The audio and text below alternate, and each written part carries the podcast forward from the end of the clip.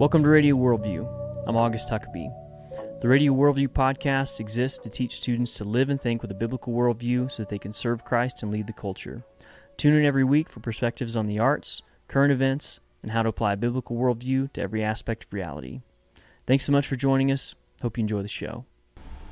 All right, well, welcome back on Radio Worldview. Thanks for being here, Bill. Good to be on the air one more time. Yeah. Once again. Yeah, it's been a minute, but it's good to it's good to be back. So I think this will be really good to have you and Jeff and several of the other folks here at the Abbey kind of back on. But yeah, today we're going to be talking about uh, a biblical worldview review. That is a mouthful.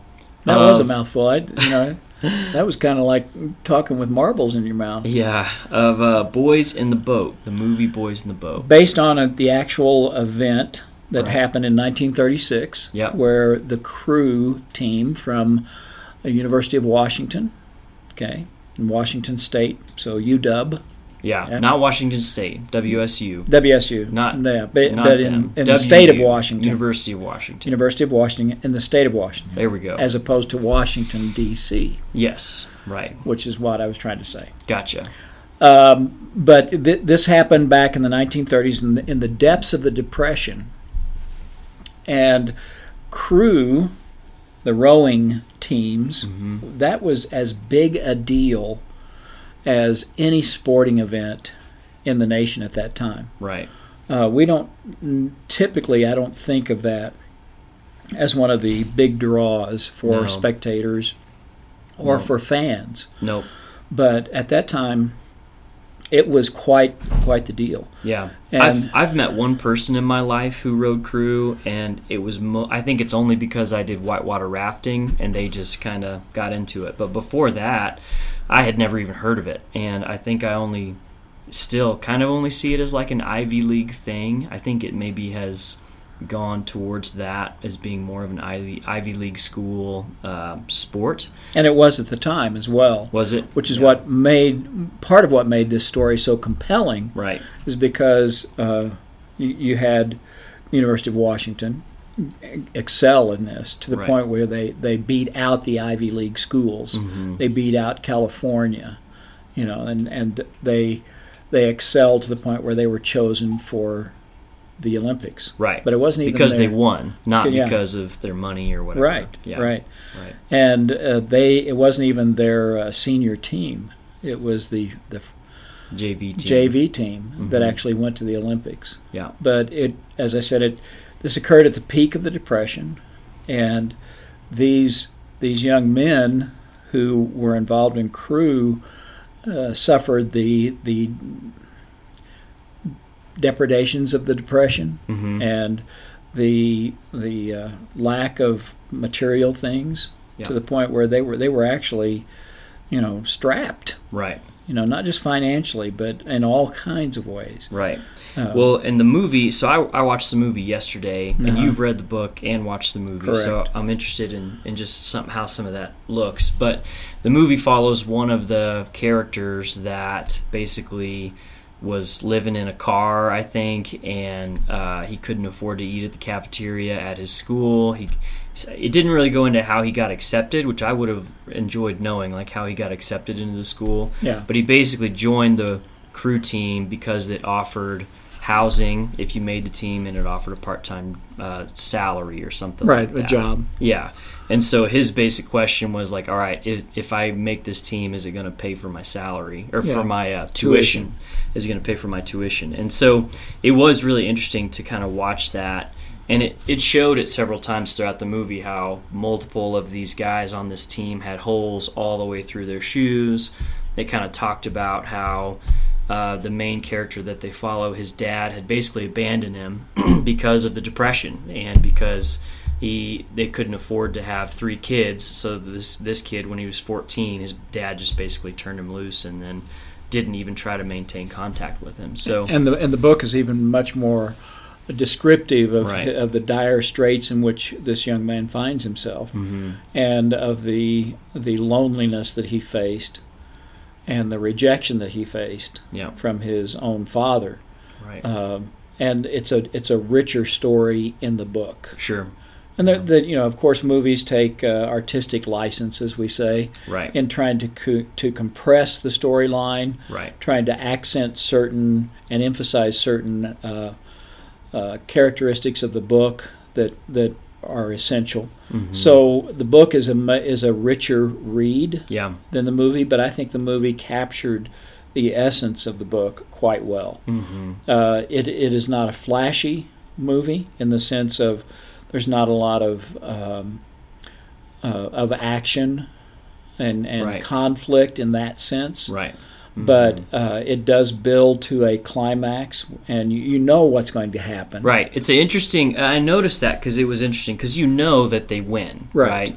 Like you know that they win the gold medal, and so it was interesting to follow this story of how how this happens because it, I think it's really cool because it's like um, I, I heard a pastor give a sermon one time about how. Um, he was watching a football game and he, he wanted he, he wanted to watch this college football game and he didn't want anyone to tell him but one of his friends told him that his team had won Oh, right okay. and so it's kind of this idea of like he goes in but and as he's watching this football game it's like they get down farther and farther and they're down by like 15 or 20 points and he's just as as he gets more down like as his team gets more down it's like his smile gets bigger because he knows they're going to win Right. like he knows that there's a comeback that's coming and this pastor made this like a sermon illustration of like basically you know the sin in the world and the the bad things we see today being different because we know how the story ends right Right. so it's just kind of interesting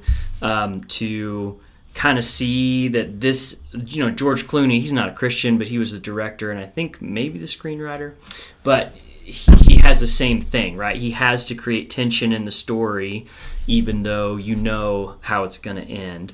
And so um, yeah kind of a kind of a cool perspective. And that's the whole draw of this this story is that that there is redemption for the individuals. Yeah. But at the same time there is there is this overcoming of of tremendous odds that makes you want to stand and cheer. Yeah you, right. you, you want to you want to cheer for the human spirit even though it's not an overtly christian film right it, it, it, it brings out the character qualities of these young men who persevered. Mm-hmm. They were they were they were downtrodden but not crushed. right right And it also reminds me of the uh, the story of endurance of Shackleton's expedition to try to reach the South Pole and how that ended in disaster for that whole expedition. Their ship sank. They lost all their supplies. They they were uh, marooned on an island. They had to overcome insurmountable odds, and yet not one single crewman was lost. mm-hmm. And then not only that, but he that Shackleton was such an inspiring leader that they many of them chose to sign up for the next expedition despite the fact that they had never been paid for the first expedition. yeah right And so there are there are uh, qualities and characteristics that are brought out in both those stories, in endurance and in Boys in the Boat, about overcoming insurmountable odds, about the character that is revealed by the circumstances, mm-hmm. by the tenacity and perseverance that we all aspire to have, but few of us can can muster through and and still claim it. Right. Because there's a winnowing process right. in becoming part of Shackleton's crew or becoming part of crew, mm-hmm. rowing crew. The rowing crew. Yeah. And it, it's just a it's a the main character in Boys in the Boat is his background story is is um, really amazing in the book, and it is worth the read. It's it would surprise me if the guy who actually built the shells, the rowing shells, mm-hmm. if he were not a believer yeah because Sure. throughout the book every every chapter opens with an observation that he has on leadership or on character and it is really rich he Hmm. he came from England to Yeah. Canada he and his brother they had rowed His father had rowed in England, and so he they started building these shells. Then he was brought down to the University of Washington, and he became the guy who built all these shells. And Hmm. he he would watch the crews, Yeah. and he would give insights to the coach. Yeah. So there was more than just great athleticism. Yeah. There was more than just great leadership on the part of the coach. There was insight into character by the guy who was who who built the boats, Right. The the shells, Which I think and built the crew. Yeah, which I think uh, I didn't even pick up on that until you mentioned it. But it was his insight, I think, that transformed it into a winning team. Like Yes. he, in the movie, he he's the one who says, "I don't think it's the order of the guys that is affecting their ability," and that's all he said. And they realized, like, oh, it's the it's the coxswain, it's the guy who is calling out the commands that needs to be the one that's unifying the team. But you're right, it was him that did it, which I didn't uh, I didn't really put together until just now. So that's cool. That's a good perspective. Yeah, the craftsmanship that he brought to to building the the, the shells. hmm Uh, he also had craftsmanship in developing and bringing out the character of Just observing. Yeah. Yeah. Of the It, it's of a, it's it's a rich story. It is it is not flashy. It it, it slips by you. Yeah. hmm You know, just as as as smooth as a shell on calm water. It Yeah. will it'll slip by you, and you and you go, wait a minute. I need to look back at that. Yeah. I, I need to see it again. Yeah. I need to read that again. Right. I need to I need to aspire to be in in in a in a crew like that where I'm it's not about me. In fact, the whole theme of the Boys in the Boat is it's about the boat. Yeah. Right. And in endurance when they're marooned on this island with no hope of, of possible rescue because there were no radio signals at the time. This is right right during first the First World War that could reach that. It was outside of shipping lanes. And so Ernest Shackleton set out with to with four other guys to cross 850 miles of the most treacherous seas known to mankind in the worst time of year in winter hmm in an open boat to hit a pinpoint island and he accomplished it and as a result eventually the entire crew was rescued. There there's there's this depth of character there's this depth of perseverance there's this this intestinal fortitude hmm that I think is lacking in our culture today. Yeah. and it is character is is revealed by the circumstances. It's not brought about by circumstances it's revealed by the circumstances. And that's one of the things that that really concerns me in seeing both of these stories in times of great tribulation and trial and and turmoil that we are soon to face here and we are facing that. Hmm but I don't know that we have the depth of character in the in the in our population to withstand the the, the crucible Yeah. of crisis. And Yeah. I think that's I think it's indicative of even if these guys were not Christians at that time, that they still had had uh, they'd been immersed in a biblical worldview. hmm They understood right from wrong. Yeah. They understood obligation. They understood character. They understood your your commitment to more than yourself. hmm It's about the boat. Sure. It's all about the boat. And today it's such a me-centered, self-centered culture hmm that we don't have that sense of community. Yeah. We don't have that sense of, of cause that is larger than ourselves. We don't have a, a sense of of cur- the courage it takes Yeah.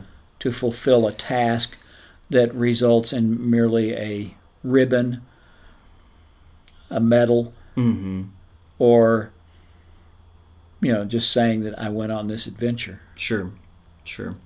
Yeah, I mean, um, I mean, I don't know. I want to get into that. What I mean, what kind of crucible do you think that is? Number one, and I mean, number two, I think it. I I think that stories reveal heroes. right? Yes. um, but they don't reveal populations, right? So you just think like the 1930s in, um, you know, the Great Depression was going on. Like there were a lot of people who who died. There were a lot of people who just lived in poverty. Like this guy's dad abandoned him, right? So you Yes. could say his dad didn't have character. Um, so in my mind, it's just like, well, I, I don't know. I'm not. I'm not super convinced that the human spirit is worse today than it was then. I just think that uh, if nothing else, I definitely think that there's not as many issues. Like there's not the great problem today that they saw that then reveals that character. Does that make sense? Right. Yeah. Right. Like, and that, that's what I'm saying. I, th- I think it, the crises mhm. uh, revealed and, and brought to the top the character of these individuals in both of those stories. Be- because even if they weren't Christians, they were immersed in a biblical worldview and they had a sense of honor. They had a sense of character. They had, be- because they had fathers, for one thing. well, but Joe didn't, Joe didn't. right? And he rose above that, which is amazing. Right. But we have such a fatherless society now hmm that I don't know that we have, and, and we have we have such a uh, a quicksand foundation hmm as far as as uh, morals, as far as character. Sure. That when the crisis comes, I, I don't think there there's any place for a lot of our people to stand. I think it's going to be a rare thing to see that. And, and it wasn't rare at the time. Those two particular stories, I think, just revealed the character of the general population. hmm Yeah, I think it's interesting. His there was a line in the movie where Joe, the main character from the movie, his dad, uh, they were having this interesting conversation, and he basically said, um, "So Joe, Joe was kind of mad at his dad, right? And he goes, "You abandoned me when I was 14," and his dad goes, "I went to war when I was 14," right? Yeah. And it was just this really interesting perspective of like, hey, I was I had to be a man when I was 14, and I went to go fight in World War One Yeah, right? And maybe so you can be a man what- yeah. too, right? Maybe that's what it is. yeah. It was just, It- it was is- it was a super interesting exchange between the two of them because his dad didn't apologize for abandoning abandoning him. Right. He he just kind of said, "Hey, this is the way it is."